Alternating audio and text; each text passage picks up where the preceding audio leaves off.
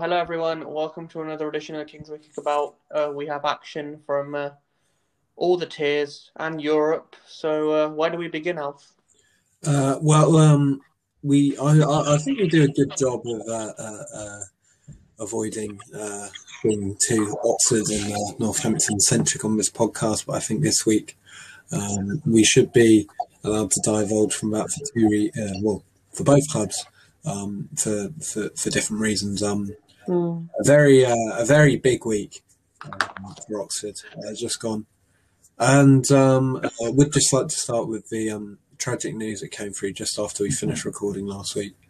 Um, club legend Mickey Lewis dying at the age of fifty six, uh, kind of knocked me sideways. Um, I've many many memories of him. So, This would for be those, our assistant those, okay, sorry, carry on. uh, our assistant during the uh, uh, 2010, 29, uh, 2009, uh, 10 campaign under Chris Wilder. And, um, you know, he kind of filled in every single possible role in the Oxford coaching staff, as well as, you know, being interim manager on numerous occasions. Uh, he managed um, the Ox- well, he was managing the uh, Oxford University uh, Wands team. And uh, I remember one time um, being uh, doing five-a-side on a Monday night uh, where Oxford City play and they were training uh, on the adjacent pitch to us.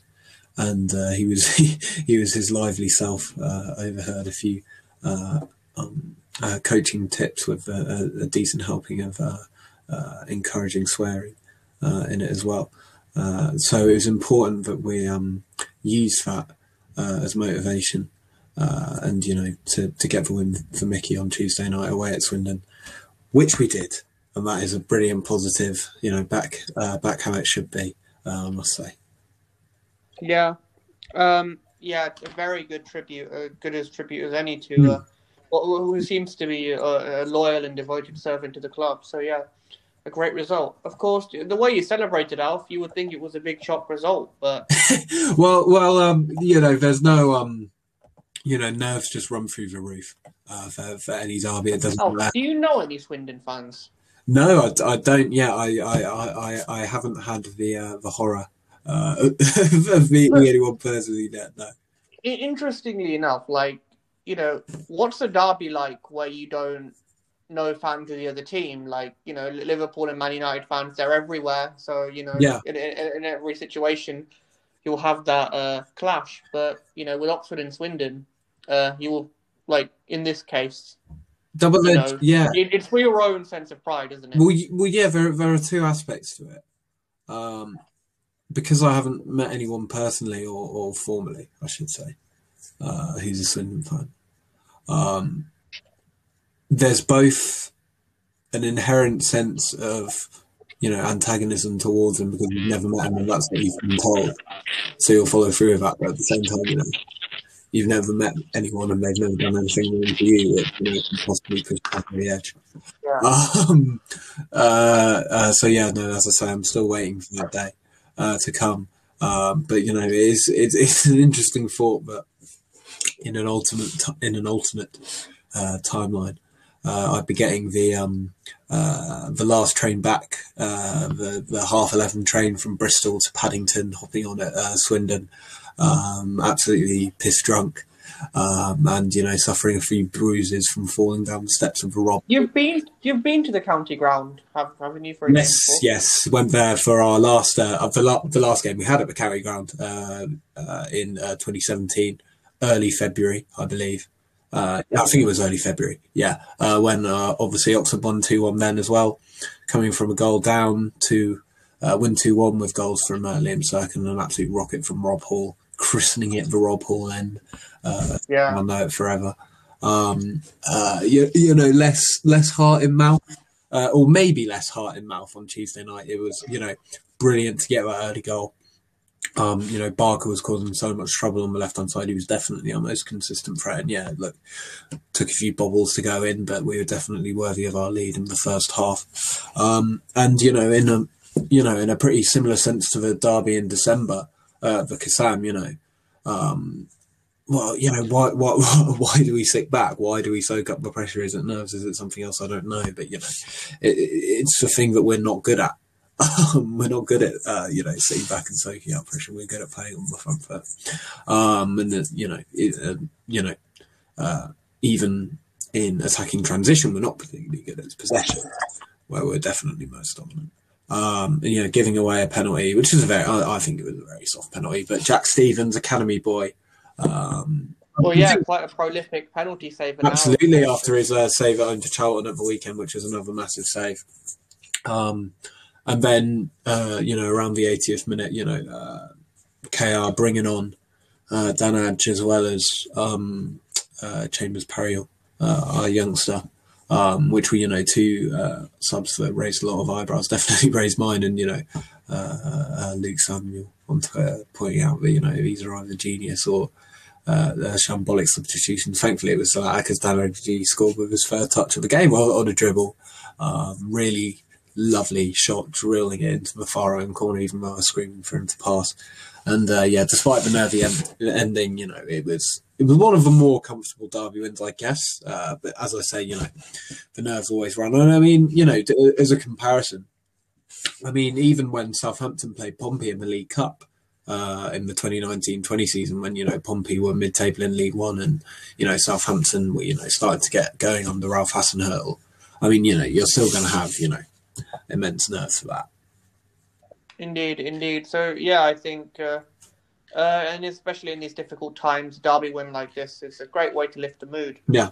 But uh, so it's just if you want to just uh, to wrap up Oxford, do you want to quickly discuss their game against Charlton on in? Yeah, yeah, absolutely. Week, yeah. Um, it, it, it was frustrating that you know we didn't have our shooting boots on because you know it's, it's part of a string of uh, blanks that we drew. I mean, you know, one goal in six games before the Swindon game. And that goal was, you know, in the 97th minute, and it was a long ball up, uh, which was nodded across goal to Elliott Lee, you know, uh, uh, uh, prodded home.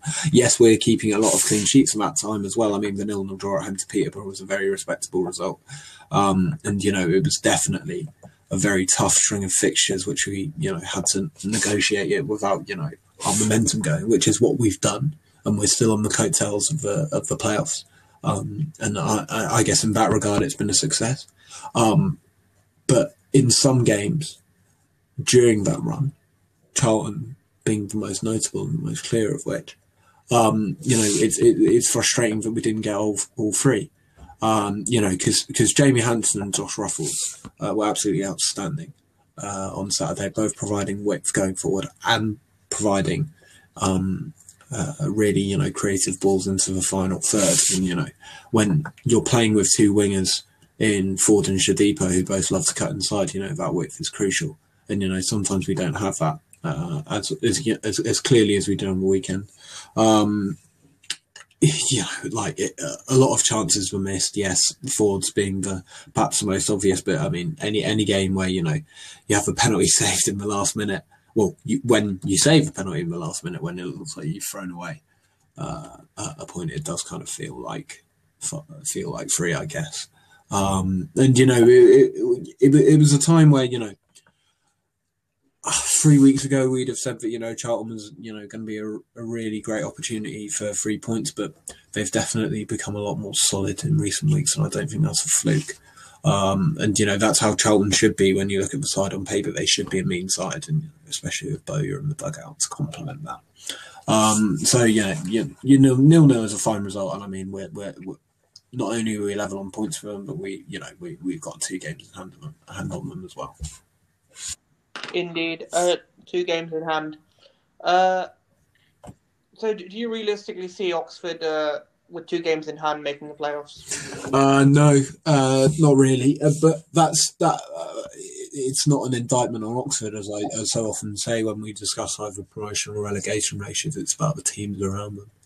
Um, and I mean, okay, yes, you know, like maybe I've got too high expectations for Paul to get Ipswich, but even in a 12, 11, 10 game period that he has until the end of the season. Um, I'd still expect to see some, you know, a, a massive upgrade on performance levels uh, Ipswich. Uh, and I mean, um, if, if, if they hit form, uh, uh, you know, just in time and, you know, all of the sides currently in the top six, bar Portsmouth, seem to be doing so as well, then it's just going to become impracticable. Well, looking at the form in the top six, of course, Sunderland are deservedly up in fourth, four wins in 5 Mhm. Uh, Portsmouth, one win in five with three defeats in a row. Ipswich, three wins in five with uh, no wins in the last two. And Charlton picking up form slowly with uh, two wins in the last five, but they're unbeaten in the last three.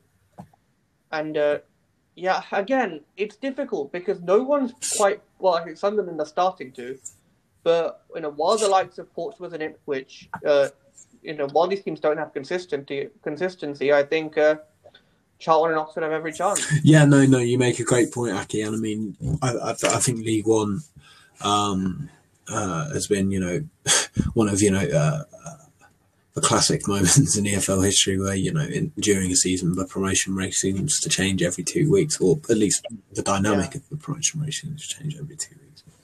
Um, and that's and that's definitely happened here, and you know, I, I'm sure it will again in in you know, uh, after when you know we're we're, we're mixing in uh, League One and Two chat with international chat in two weeks' time. Um, I'm sure we'll be talking about that again.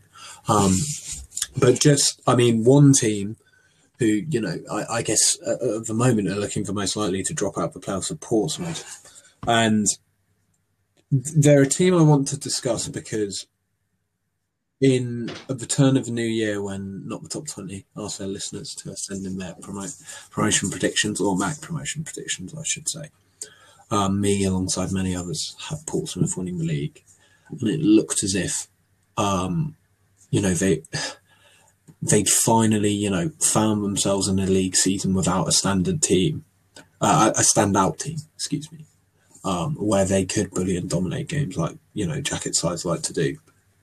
But these blips keep on happening at crucial stages in seasons for Portsmouth. And this has happened over the last, throughout Jackett's tenure and before when they were in League Two.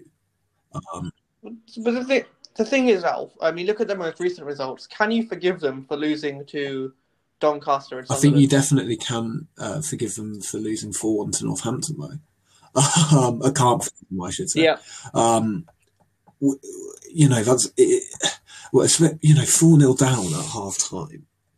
I mean, yes, Northampton are having an uptake in form, and you know we've we discussed that on last week's pod that, that you know we expect you know not a drastic upturn in form, but you know some some more merited performances, uh, merited results, excuse me, uh, uh, to be round the corner for them. And alas, they are, despite you know not really putting that much putting on that much of a fight against Charlton on Tuesday. Um, but they're just they're just there's such a dirge at the club at the minute, and just you can kind of smell the apathy on the pitch of the players at times, especially when you look at you know the, the, the second goal they conceded to Sunderland on, on Tuesday night. Um, was a yeah, mistake, just wasn't it? so lackadaisical. It's it, it, it's not like a, you know stupid decision making like I don't know we saw Arsenal. Arsenal did uh, well in their last two games. Um, you know, lack um, excuse me, stupid mistakes. You know, playing out from that, just simply wrong decision making. This was just completely, as I say, lackadaisical and apathetic. I mean, you know, Raggett just didn't even really seem to hit his pass properly.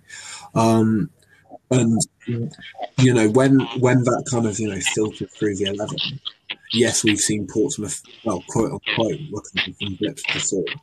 Um, there really doesn't seem to be any fundamental solutions or fundamental changes. to. I mean, I need to be wary of that when I'm doing Portsmouth predictions in the future. Um, but uh, and you know, given that that's the case, and as as you know, Ipswich should have a significant upturn in form, and Charlton and Oxford should continue on their current trajectories. Well, the, the Northampton result was poor because uh, the nature of the goals which they conceded, which were all headers from set pieces, apart from Hoskins. But even Hoskins' goal was preventable had uh, the keeper actually tried to clear it. And I think to defend that, and you're right, I think uh, to be that lackluster and that careless in a game where your point should be granted to you, that is a worrying sign. Of course, you know there was a three-one loss away to Bristol as well Yeah. last month, Yeah. which was which which was a surprise.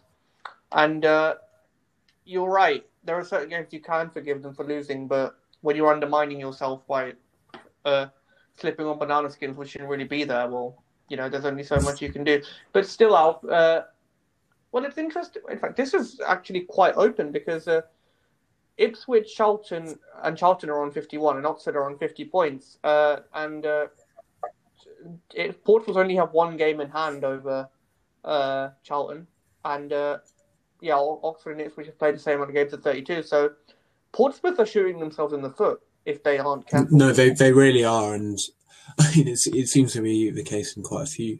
Well, ever since the 17-18 season, I guess in League One, where um, you know Wigan and Blackburn were absolutely standout. Um, but you know, it's, it's, there've been you know brilliant opportunities for promotion without standout sides.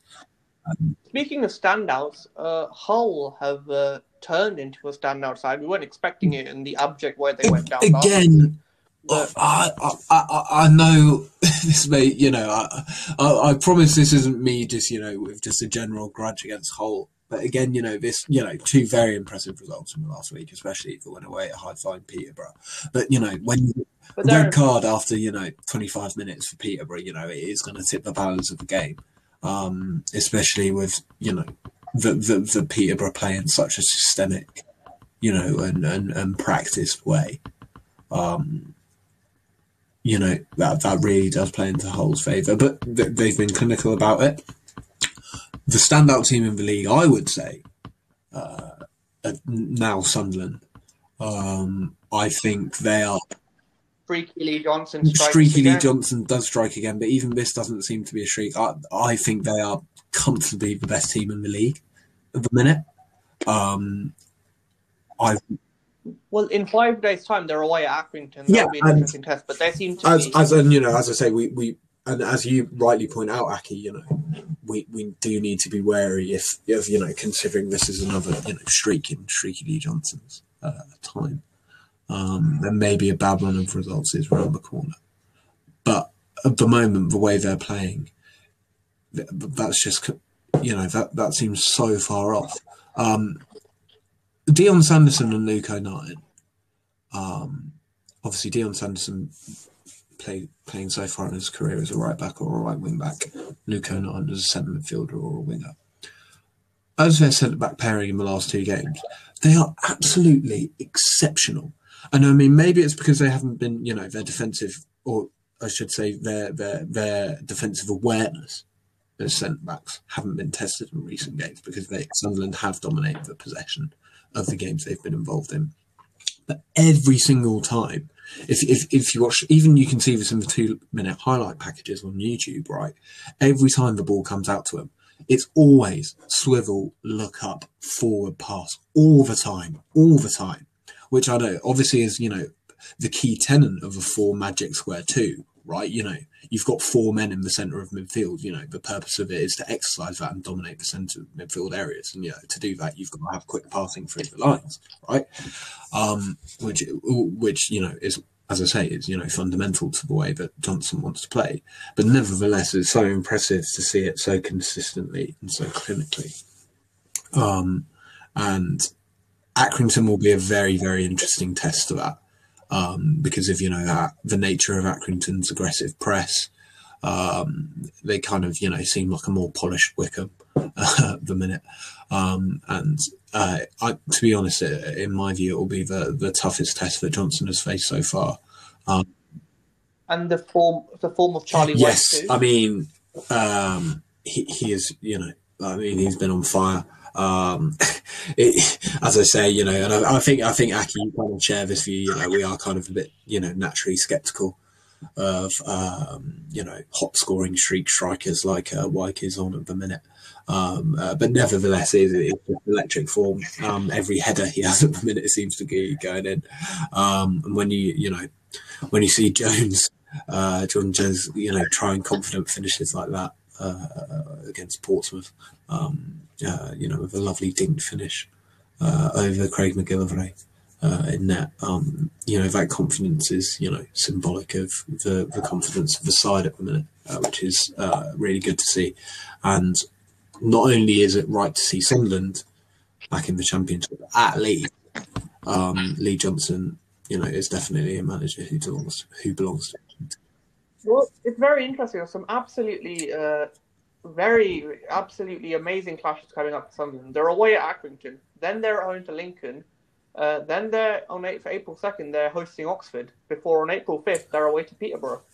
We always drew. We always draw one-one at the Stadium of Light. Last, that's the way it's gone the last two seasons, at least. Um, both very early on in the season, though. Um, but yes, um, those. Oh, if if they get through these games, the playoffs basically assured. At, oh, I think I think to, to be honest, I mean, I don't want to stick my neck out too much, but okay, keep playing like this they will win the league. Never mind. Win the league, okay. And that's all. Okay, yeah. I, keep playing like this, and they'll win the league. Um, I mean, there's there's no. Well, they're only five but, points behind Hull uh, two games. Yeah, absolutely. But I mean, even as we've discussed, Afi, I def- even if this is just a mere streak, they've definitely, you know, shown enough capability and enough potential to, you know, start that playoff space at the minimum at a minimum, especially when you know there's a cluster of inconsistent teams in between. Well, not just that. I mean, I think the plan because they're yeah, points that's a good point. That's a good point. And Pompey do not. Yeah, and uh, I, I, think the playoff place has been secured, but I, I think that they're possibly destined for greater things. And I think it's a relief for Sunderland fans to see a, a, what was a pretty mediocre season turn into what may be a absolutely Aki. And f- furthermore, you know it it, it just never quite came together at Bristol City. Well, it, it came together. It didn't, you know, a, promo- a proper promotion push, push apart from you know eighteen nineteen up until February, uh, when you know Leeds, Sheffield United, and Norwich really you know uh, pulled away, and you know Villa came into that as well. Bristol never really had a proper yeah. promotion push under Lee Johnson, and obviously Johnson as a manager himself has never managed in the playoffs before. Um, so I'm really interesting to see how he deals with that because I mean, you know, from the evidence we've seen at Bristol City in their cup campaigns, um, especially you know their 17-18 uh, FA Cup campaign where they beat Man United two one just before uh, League Cup campaign, excuse me, beat Man United uh, just before Christmas, and you know gave Man City during their you know ridiculous uh, winning streak um, uh, a really good run for their money in their hundred point season. No less.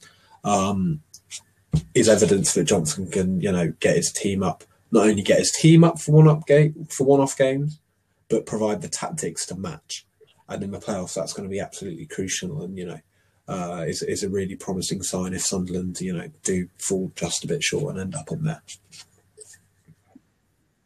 Yeah, indeed. Uh, I, I I think League One is riveting, and what's going to happen uh, in the next few weeks is going to be fascinating, especially with all these big games coming up. Uh, where else do you want to go next? Uh, I'd like to talk about Doncaster Rovers. Uh, yes, who are actually hosting yeah, yeah. tomorrow. So, um, which yeah, actually I, I think is a you know a really intriguing game to be honest. Um, the, the, just to quickly mention Northampton, you know, the Charlton performance on Tuesday night, you know, it doesn't really correlate with you know the previous four or five uh, performances they've well, they didn't give a bad. They didn't. They weren't uh, particularly yeah. uh, incisive when yeah, going forward, but they didn't exactly give a bad performance. It wasn't. It wasn't a. You know, they left with their with, with their respect intact, and I guess any positives you can take. No, absolutely. I guess. Um, but but as for Doncaster, um, they okay, like Crewe can you know really put the cat amongst the pigeons on occasion, and they did that. Excuse me on Tuesday night. Um, and even though, you know, Doncaster will definitely feel aggrieved to not get at least a point. Have Doncaster? Uh, they haven't yet, no. Which was uh, uh, what I was what I was going to mention. Um, I think, Aki, I think we can agree that not only between us, but a common consensus was that you know they would really you know tail off uh, after Darren Moore's departure. Um, but I think the context in which he's left, in that Doncaster f- fans, much Doncaster players, excuse me, much like I don't know Mönchengladbach's players at the minute, where Marco Rose has confirmed he's going to go off to Dortmund. It's a bit like, why have you done that? You can have that with us, you know. Maybe even to the extent that you're making a step down, and you know you're kind of you know burning the bridges of the work that you've done with us so far this season. That's a very good point, Alf, because. Uh Sheffield Wednesday isn't exactly a horse. all It's a uh, basket case. You still Isn't a basket case. the Aki. Garden of I mean, you know, we've waxed lyrical on you know the shambles that Wednesday are, in, in, you know, throughout. Never, never mind. in Exactly. even on last year's kickabouts, last academic year's kickabouts, you know, um, uh, uh, you and Louis, and then you know the appearances uh, made on it. You know, we definitely talked about it then. Um, but they they definitely seem to have channeled that as a motivation at the minute. Um, they'll be frustrated that you know Reece James, Bostock are, are both out with injuries at the minute. Um, but when you're seeing consistent quality um, and you know different patches of quality throughout the side, not least uh, from uh, James Coppinger uh, uh, playing in the hole in recent games is you know just a, a, pretty much in a trad ten role. Um, uh, you know that gives you the capabilities to you know deploy. Um, well, not deploy. Deploy is the wrong word. Create a lot of you know, well have a have a good you know range of attacking plays. Um, and when you've got such a condensed fixture list, um, when you know attacking especially can often become stale, or you can have patches of staleness. Um, that's a really important trait to have to you know maintain creativity. Yeah, um, you're right, and they have the uh, well, the tactical machinery rather to give Yeah, them the identity they need to go up. But uh, okay, a difficult result, but in a, place which is difficult to go, uh, Crewe. But you really would back them to get the uh, get the two, get the three points Yeah. at home to Northampton Uh, uh, on, and they need to because uh, Pompey are. Uh, look at look at this, Alf. Uh, uh, Doncaster and and Pompey have uh, twelve goal difference and thirteen goal difference respectively. So uh, even if they are even on points, it, it's a close Hmm. it's a close fight. And uh, with Ipswich, in fact, in fact, sorry, I take that all back. Uh, Doncaster have. Three, at least three more games in hand on everyone yeah, else. So, no, and, and that, that's going to be you know definitely a great of great use for them. Uh, two more teams uh, to mention in League One. Um, I think we'll start um, with uh, Shrewsbury Town. Um, the Athletic have just done uh, a really interesting article on them, uh, headlined uh, the team being managed from a hospital bed. Now, yeah, the tragic yeah, situation. Steve Cotterill. Cotterill, um, about uh, I think uh, nine or ten days ago now, uh, has been real readmitted to uh, hospital uh, with uh, coronavirus syndromes, uh, symptoms. Excuse me. Um, he is recovering well uh, again, apparently. Uh, so we can hope that hope, wish him the very uh, best. that continues uh, to be the case. Um, but the job that um, Wilbraham has done, um, you know, stepping in for him uh, temporarily has, has been absolutely exceptional. They're they're now, you know, about you know six or seven points away from being safe. Um, you know, passing that crucial fifty point mark in the EFL divisions, which you know is kind of an unwritten rule. And and they have games in They- hand they- now. they uh, four games in hand. um, and you know putting a disappointing uh, performance behind Fleetwood behind them. And then also Burton Albion, uh, the form side in the division is mad to say. Um, Yep. he's given that they were bottom uh, just uh, three weeks ago, and you know I think Aki, I think we agreed that they were doomed um, because in the opening three to four weeks of Hasselbaink's tenure, um, there hadn't been much evidence. Well, the thing is, after yeah, uh, Burton and Blackpool are the Hmm. two form teams, and yeah, I think uh, I didn't think Jimmy Floyd Hasselbaink was disabled. He was the manager of Northampton and and the QPR, and nowhere did he. Uh, Nowhere did he set the world alight, but I think at Burton he's given a great account of himself, and they're away at Crewe, which is very intriguing. Uh, it absolutely is, um, and uh, that that's definitely one I'll have an eye on uh, this weekend. Uh, Black, just just now that you've brought up Blackpool, actually, uh, I would like to uh, talk about them uh, too. Um, they're only, I believe, do correct me if I'm wrong, Aki, five, four or five points off six now, with an absolute, you know, stack of games in hand. Uh, more Yeah. so than anyone else. I mean, this, this is the thing with the league. I keep going through this table, and you realize just how many teams that they have at least five games Yeah. in hand. So no one's played more Well- than thirty-five. Blackpool have Yeah, played thirty, and we'll we'll, we'll So- come on to this. they have a 15 poten- potential points to play for. So they could be on 62 points. They could be level on what Peterborough are now if they win their next. Uh, well, if, if they win their next five games, possibly. But um, yeah, that is a very interesting standpoint. But personally, I don't think they're consistent enough to capitalize on that to make a huge difference. I think maybe they'll finish Mm. just outside the playoffs, but they need a run if they're going to make a serious dent in the teams above them. Or maybe, maybe even they don't. In fact, sorry, I didn't take that. out. They're only four points behind Yeah. Pompey. So, and if Pompey continue in their form, then yeah, I think you know Pom- Pompey's problems go all the way down the table. This is very interesting. In fact, they might be dethroning Accrington as the uh, as the side to watch. Uh, it just outside No, the playoffs. Um, that kind of uh, talks of uh, fixture congestion acts as a nice segue uh, into championship trap. Only three games in midweek. Uh, you know, a week off for most teams. It was a week where teams caught up with games in hand.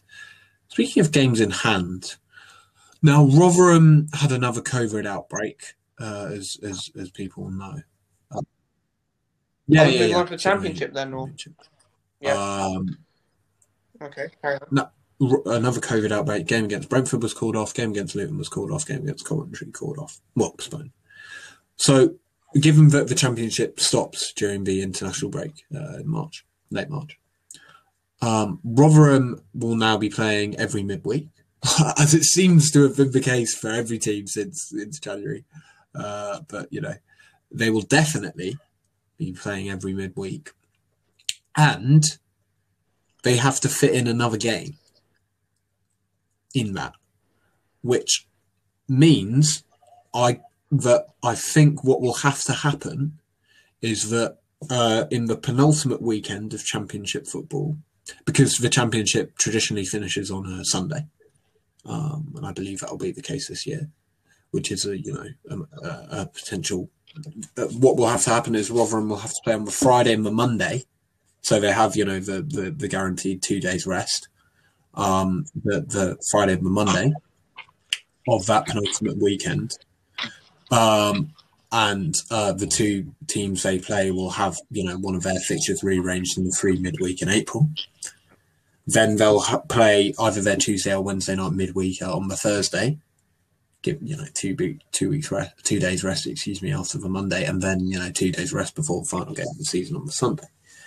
Um, that you know and, uh, it's you know they're, they're lucky that they they seem to never have an off day uh, as a side or never you know seem to put in an abject performance I should say. Um, because they're definitely going to need to uh, channel that uh, they want to happen I mean at least you know there's going to be lots of football for us excuse me to enjoy. Yeah, uh, Rotherham are in a bit of a pickle. Uh, it will be a test of fitness for their players, but uh, they should see it as Yeah. an opportunity out to claw their way out. No, definitely. Um, one of the sides who uh, I was very worried about uh, a month or so ago, or at least until uh, the signing of Charlie Austin uh, came as their saviour, is QPR.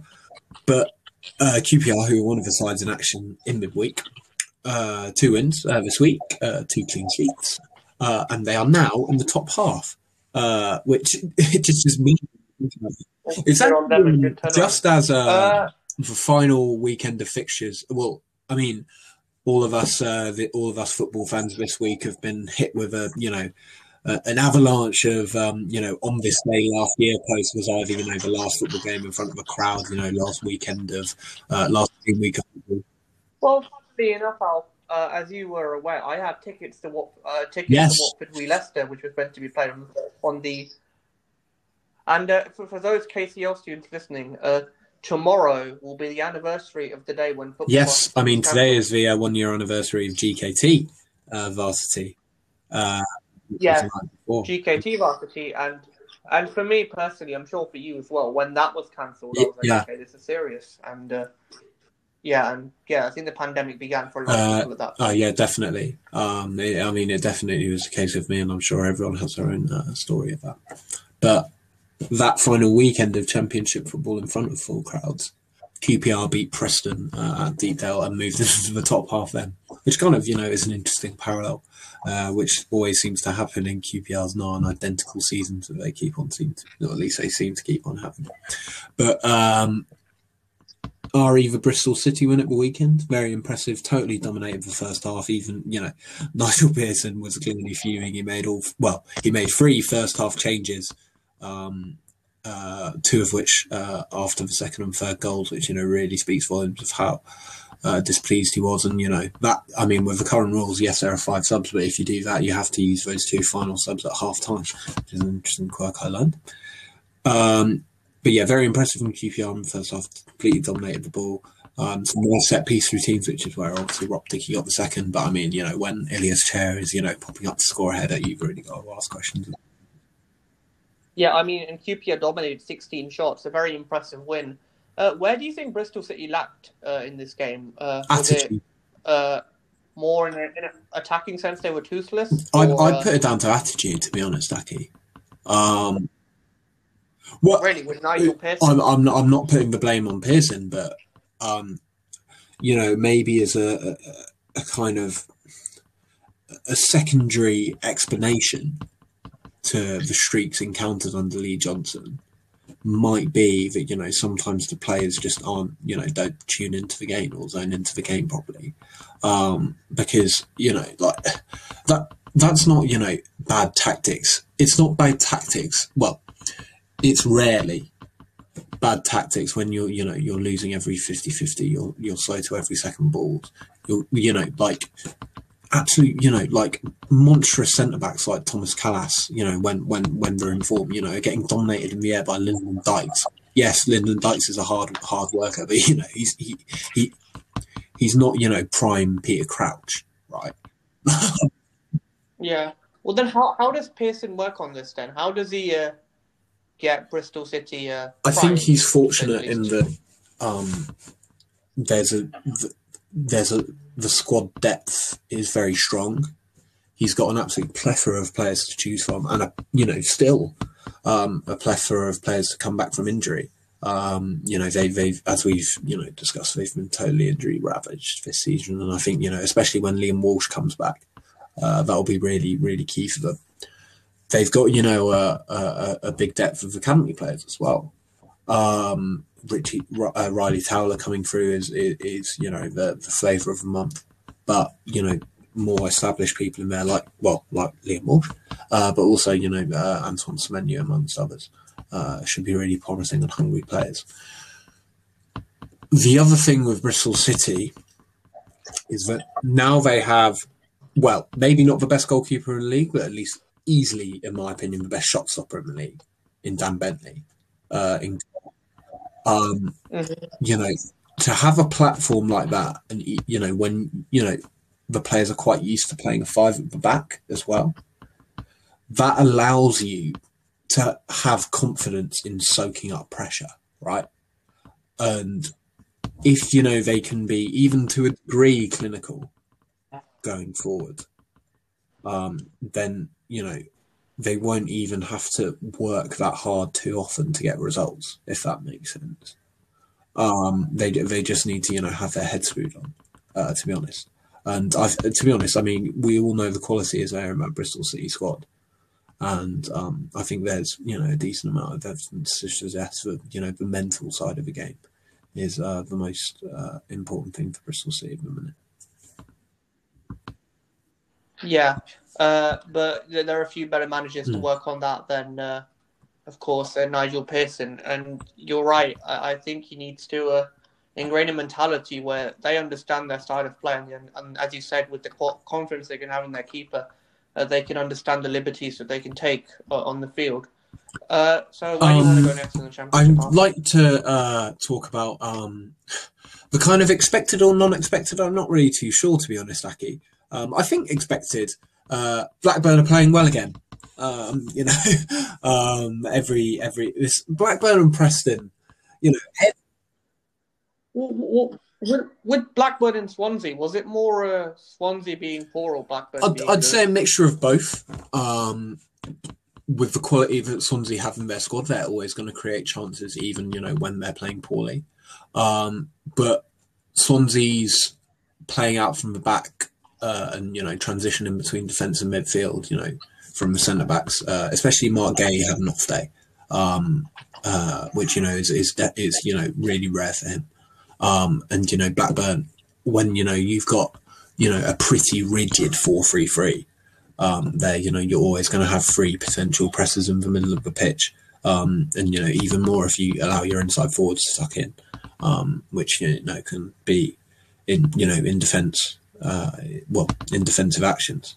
Um, is is is beneficial against a side playing a um, who you know like to progress the ball through the thirds.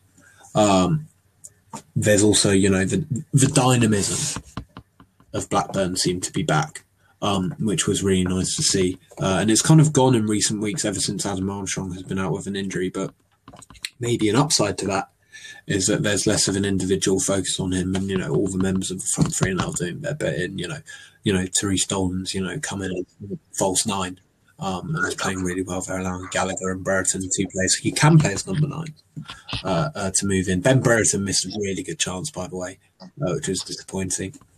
Um, we saw it in fits and starts at Norwich, but you know he never really seemed to you know nail down a place. But Tom Trybull uh, has been a really good metronome over the last two games. Um, and I think um, when, uh, excuse me, um, when you know Travis uh, shakes off his knock and you know uh, maybe comes back into the team, he's going to have well, he's going to face a lot of competition to you know retake that role. Um, but as I say, you know, now that Blackburn are getting, you know, performing well again, you know, I, I expect that streak to continue um, because they seem to be a streaky side. Yeah. So a side who seem to have quality uh, through through their spine, and yeah, they, they have the uh, capabilities when their Yeah. players are playing Talking of, uh, to talking to of push the Swansea, table. And uh, Um, I think they'll definitely be frustrated to not win their game in hand, in that they could have, you know, extended their lead over Brentford and, and Watford, and I think they'll see that as a missed opportunity. well, yeah, I think it's the consistency too. I mean, Mm. they just about beat Middlesbrough. Uh, but this, this is the thing: uh, the luck Yeah. that the Swansea team are getting. Uh, every single game, uh, through divine intervention, they're It- being. pulled it's out of the interesting, though, uh, because- of- In the when they lost three one at home to Bristol City, I think that's two weekends ago now. Um, they should have been. They should have had at least three penalties, maybe even four in the first half alone, um, and should have really put the game to bed. Um, but you know, the, Middlesbrough game, you know, seemed seemed to be, you know, uh, uh, God uh, making up for that. Uh, in you know, I I mean, especially the disallowed Middlesbrough goal. Well, like just what I, I'm no exaggeration when I say one of the most ridiculous decisions I've ever seen. I know hyperbole is, you know, kind of uh, in in fashion now, uh, especially with regard to refereeing decisions uh, with VAR. Um, even with VAR's not in the championship, or at least you know the poor standard of refereeing has you know really become an issue uh, this season, or at least a vocal issue uh, this season amongst the FL fans. Um, but that that was just absolutely absurd, and you know, doubly absurd when it was an absolute rocket of a strike from Marc Bola. It'll be fuming. I got, uh, you know, some of the strongest flashbacks I've ever had um, to. Um, I'm not sure if people remember, but Austria-Hungary at Euro 2016 in the opening game, Hungary was somehow one 0 up uh, around the 60 minute mark, even though Austria dominated the game. Well, maybe not dominated the game, but probably had the better of the game. Um, and from a corner, uh, you know, Alex Drago- uh, Alex Dragovic, you know, with an identical, more or less, tackle to that of um, uh, who was it who made that tackle? Uh, Chuba Akpom. Um, you know, sliding the ball away, setting it down to the edge of the box where Martin Hinteregger slammed it into the uh, bottom right hand corner with an absolute rocket, uh, but was somehow disallowed. And I mean, then Alex Dragovic got sent off for a second yellow with that. Um, not that much of an injustice, not not that high of an injustice, I should say, with Middlesbrough. Um, but I mean, again, a, a really soft penalty uh, at the end of the game for Swansea, which you know I duly took tucked away. And I mean, Swansea have been getting a lot of penalties in recent weeks. However, um, much like Man United in the opening few months of the Premier League season this season, when you get penalties so regularly, I mean, my explanation for it is not, you know, a lucky shriek or a conspiracy theory as people often like to, you know, produce, but rather I mean, there there needs to be a reason for this. Like, there is a reason they keep on getting so many penalties, and you know, they must, you know, have a have an idea, and you know, they must focus on that, or not maybe focus on that, but they're good at winning penalties. That is, you know, a thing that can be trained. Well, it's like Liverpool Yeah. when they almost won league in 13-14, and Brendan Rodgers said we run Yeah, at people. But that, that's a really good point because you know, as as I as I just mentioned at the end, I think I don't know about you, Aki, but I think it is an art that can be trained, um, especially when, at least seemingly, or at least to the the the, the English populace, that the the rules surrounding penalties are, murkier than they've ever been. Uh, uh, at least for me, or maybe even not murkier than maybe murky is the wrong word, but I mean soft as they've ever been as well. To be honest, um, so yeah, it's it's it seems to you know have been a reversal of um uh, uh what what what kind of has happened in the past where it's been. If that's if that's anywhere else on the pitch that's a foul so why is it a penalty? It's kind of a reversal of it now um which is which is kind of interesting to see. Um but yeah soft penalties are going around uh like there's no tomorrow. And um uh Swansea are taking advantage of that and other teams should as well. That's that's, that's my point in a nutshell. Yeah, of course. This one, yeah. Uh, where else do you want Yeah. to go? Uh, so that's Swansea near the. do you wanna No, just a um. I, I, I guess um one of the final teams of intrigue in the championship. Uh, to finish off uh, talk of the weekend's fixtures, uh, which uh, um, Coventry City are hitting or are putting in really impressive performances right when it matters. Um, Well, it's, it's two wins Yes, and five. two wins but, and five I is, you know, better not- than nothing. Uh, well, it's not the form like you know Forest are putting in right now. well, it, it's preca- it's precarious, Alf, because Rotherham have their three games in hand, but you know, Yeah. uh, Coventry are six points above them. So Coventry, you know, they need to win the games they do have because their fate is not necessarily. it- in no, it isn't at at all. point. But okay, regarding performances, Coventry are well above Huddersfield and Birmingham at the minute. And you know, obviously, you know they don't they lack the individual quality that Birmingham do, probably for example. But you know, the, as I say, the performance levels are starting to be really impressive from Coventry, exactly when we need it. And beating teams like Derby is exactly what they need to be doing as well. Um, Callum O'Hare has, you know, I think he's finally settled into the championship now after, you know, being so impressive in League One last season. Um, and I mean, you know, they've got some players in, you know, in the side, Josh Pass, Tyler Walker, Ben Sheaf, especially, who, you know, I mean, I mean, when we were doing our season previews, Aki, we we were discussing how we thought those three players were going to be to it going into the season. Tyler Walker, especially after proving himself in League One. Um, but you know, um, now that they, you know, seem to have those options, even when they're, you know, they're on the bench and you know the 11th, are on the pitch and doing the business, um, that, that that'll be really reassuring to them. And they're on thirty eight points at the minute, but which I mean, as a rule of thumb, you know, they need twelve more points for wins to get to that uh, fifty point mark. Um, but I mean, they've got eleven games to do that, and if they keep putting in, if they keep that level of performance up until the end of the season, I have no doubt in my mind that they'll pick up the twelve points. Well, well, let's look at these games, Alf. So uh, they've got That's, that's one of the on, uh, get winnable games, you know. They're at home to Wycombe. Hmm. They've got Wycombe at home on the twentieth. Uh, they're away at Q- QPR. They're at home to Bristol. In fact, they don't have a difficult, a properly uh, unwinnable, well, not unwinnable, but uh, a game with the odds are greatly against And them uh, until I also don't Bournemouth on the 10th. think. I, I mean, look, you know, we do try to avoid talking about the intangibles, but well, when we can. But I will be interested to see how the news that Coventry are returning to the Ricoh next season. Which I mean, Aki, it's brilliant news um, that they are returning. I mean, I, I hope that really will spur them on um, as a motivation to think that you know, if everything regarding uh, COVID 19 goes as hoped or even expected. And, you know, we are in a much better position come next season with regards to allowing fans back in. Um, as I say, which not only looks hopeful, but to be honest, likely at the minute, which is, you know, a really pleasing thought.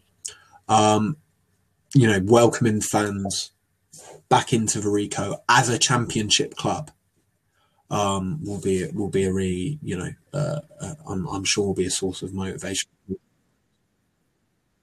Uh, do you remember when they played Gillingham the last time they came back? Yes, to, uh, yes, um, and uh, Stadium. that was definitely a really a really pleasing sight.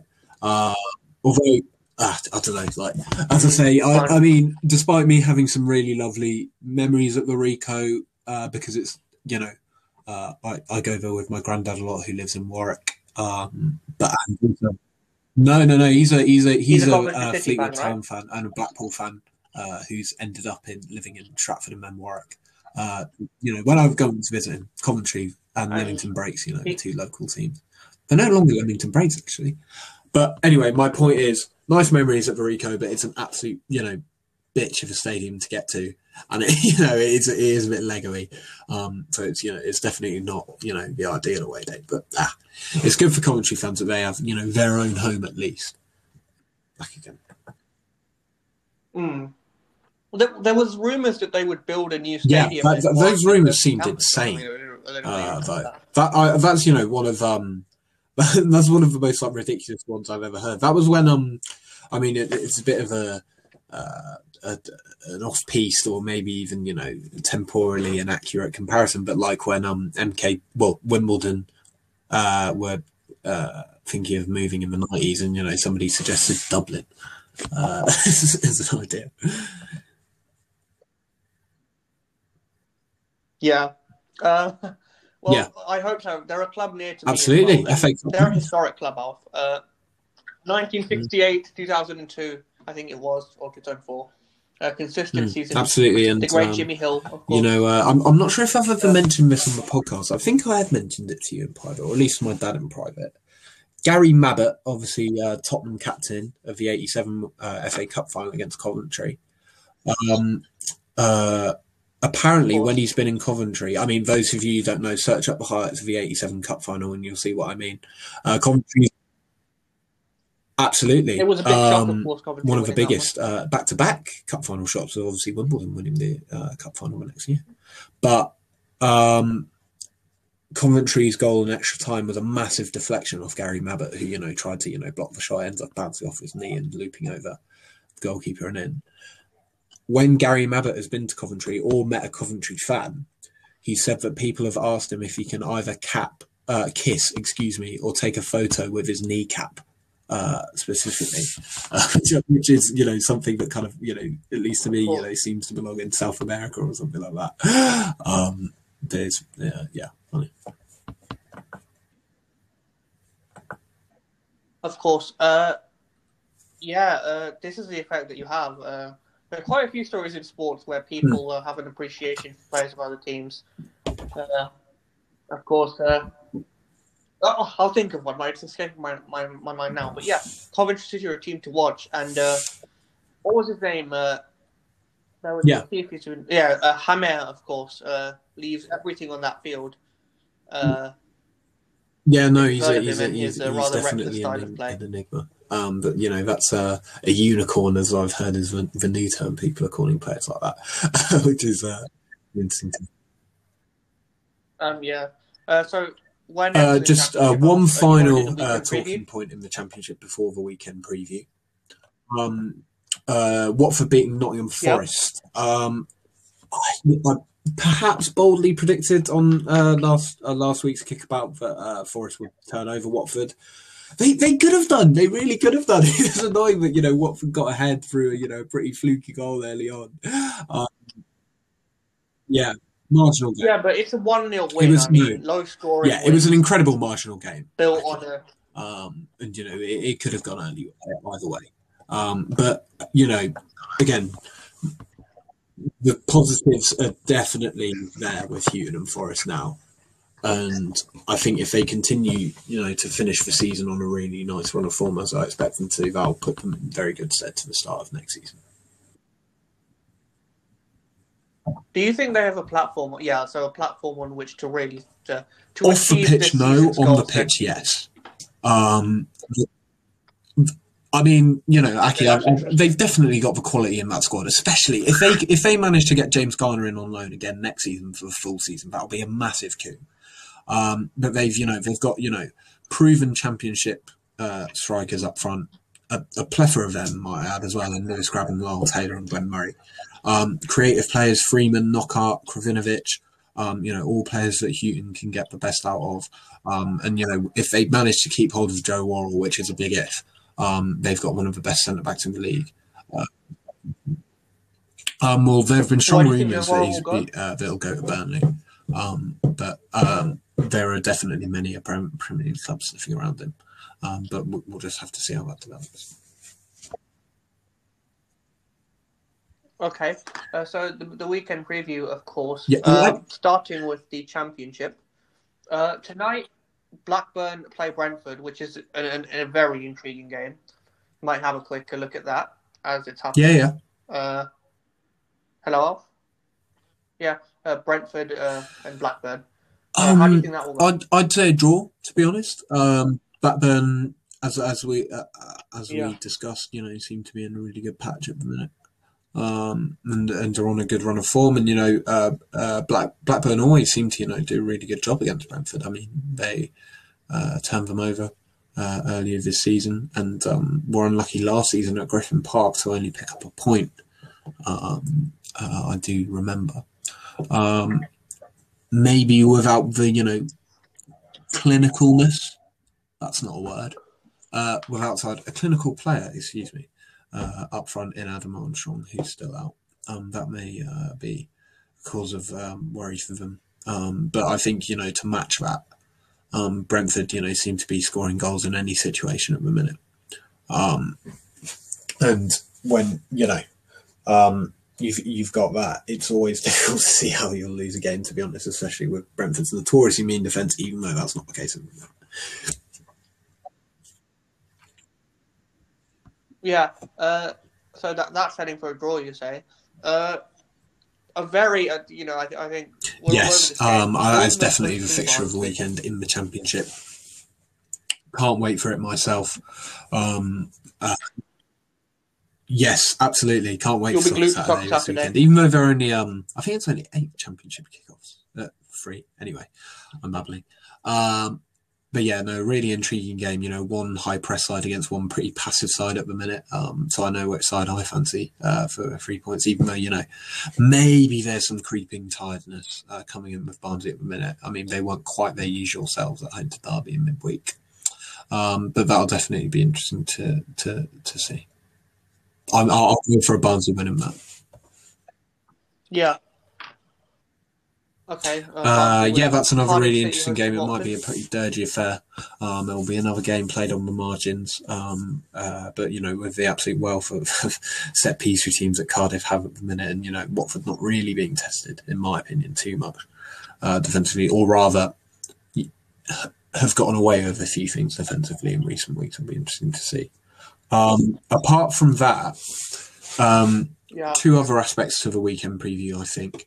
Uh, one of which uh, is uh, two Pizza Cup finals this weekend, Aki. Um, yeah, absolutely. Um, uh, they have, uh, I believe, yeah. well, one problem gets solved, one problem emerges. Uh, I think they have solved the problem of squad registration, and you know the currently registered squads will be allowed to play for both Portsmouth and Salford. But um, Portsmouth are going to be playing in white um, because apparently they don't want white shorts up against white shorts. It would happen in Portsmouth's home kit. A bit ridiculous, really, but uh, um, yeah.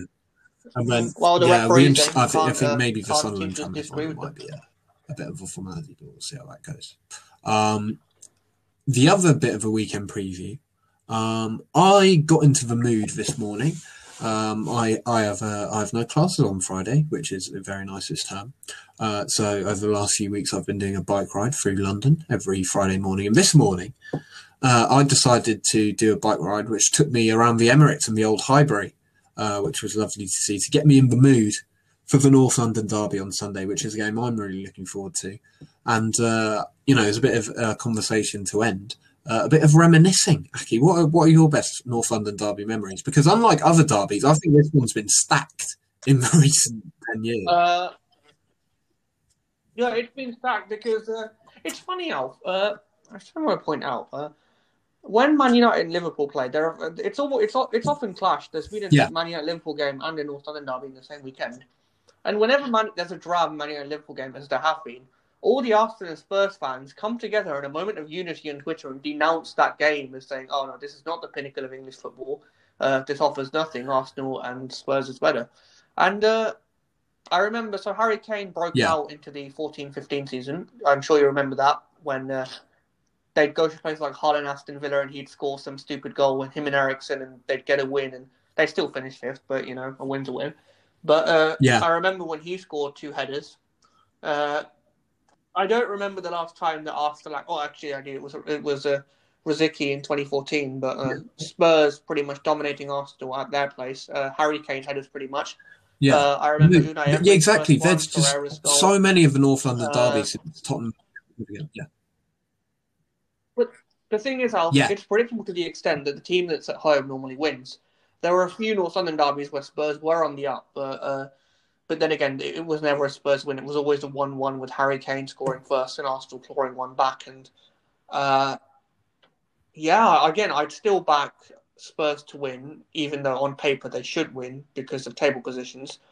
But uh, yeah, again, whoever's at home seems to win, and uh, as good as as good as as as, as good as it is that we always get a Yeah, result. I mean, I, I was just going to say to be there've the just case. been some absolute belt, absolutely belting North London derbies in recent years. Def- both of the games in the 18-19 season, Emery's first season, were great um, because there was the four-two at the Emirates uh, in early December, I believe, where. Yeah, but and the one-one at Wembley was brilliant the because there 1-1 was disallowed goals, there was missed penalties, um, there were tasty challenges. You know, there was you know the game kept on you know turning in terms of who you thought would win. You know, a really great game. And um, yeah, hopefully, given that both teams at the minute are you know really poor defensively, yet both capable of you know launching haymakers going forward, um, hopefully that's a recipe for another really entertaining matchup on Sunday. Well, we hope so. In this lockdown, we could use entertainment. Uh, yeah. Uh, so uh, yeah, uh, and also a League One preview. We haven't done that. Uh, of course, Yeah, um, I, th- I think it'll be one of their toughest tests in recent weeks, actually, because Shrewsbury seem to be offering more than Oxford going forward at the minute, um, or, or at least more consistency. Um, so that'll be an interesting game. Uh, Doncaster Rovers against Northampton uh, was another game that intrigued me, as I mentioned.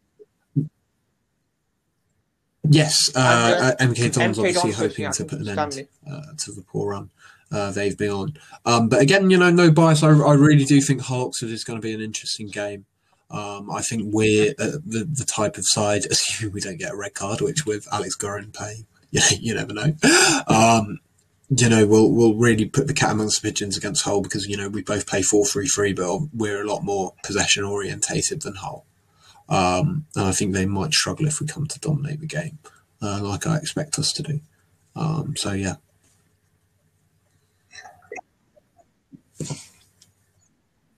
Indeed. Uh, it is. So uh, I think that's everything for today. Uh, thank you, everyone. Uh, we'll be back next week. Uh, do send any suggestions and messages in on our Twitter. See you next and, week. Uh, it's been a pleasure.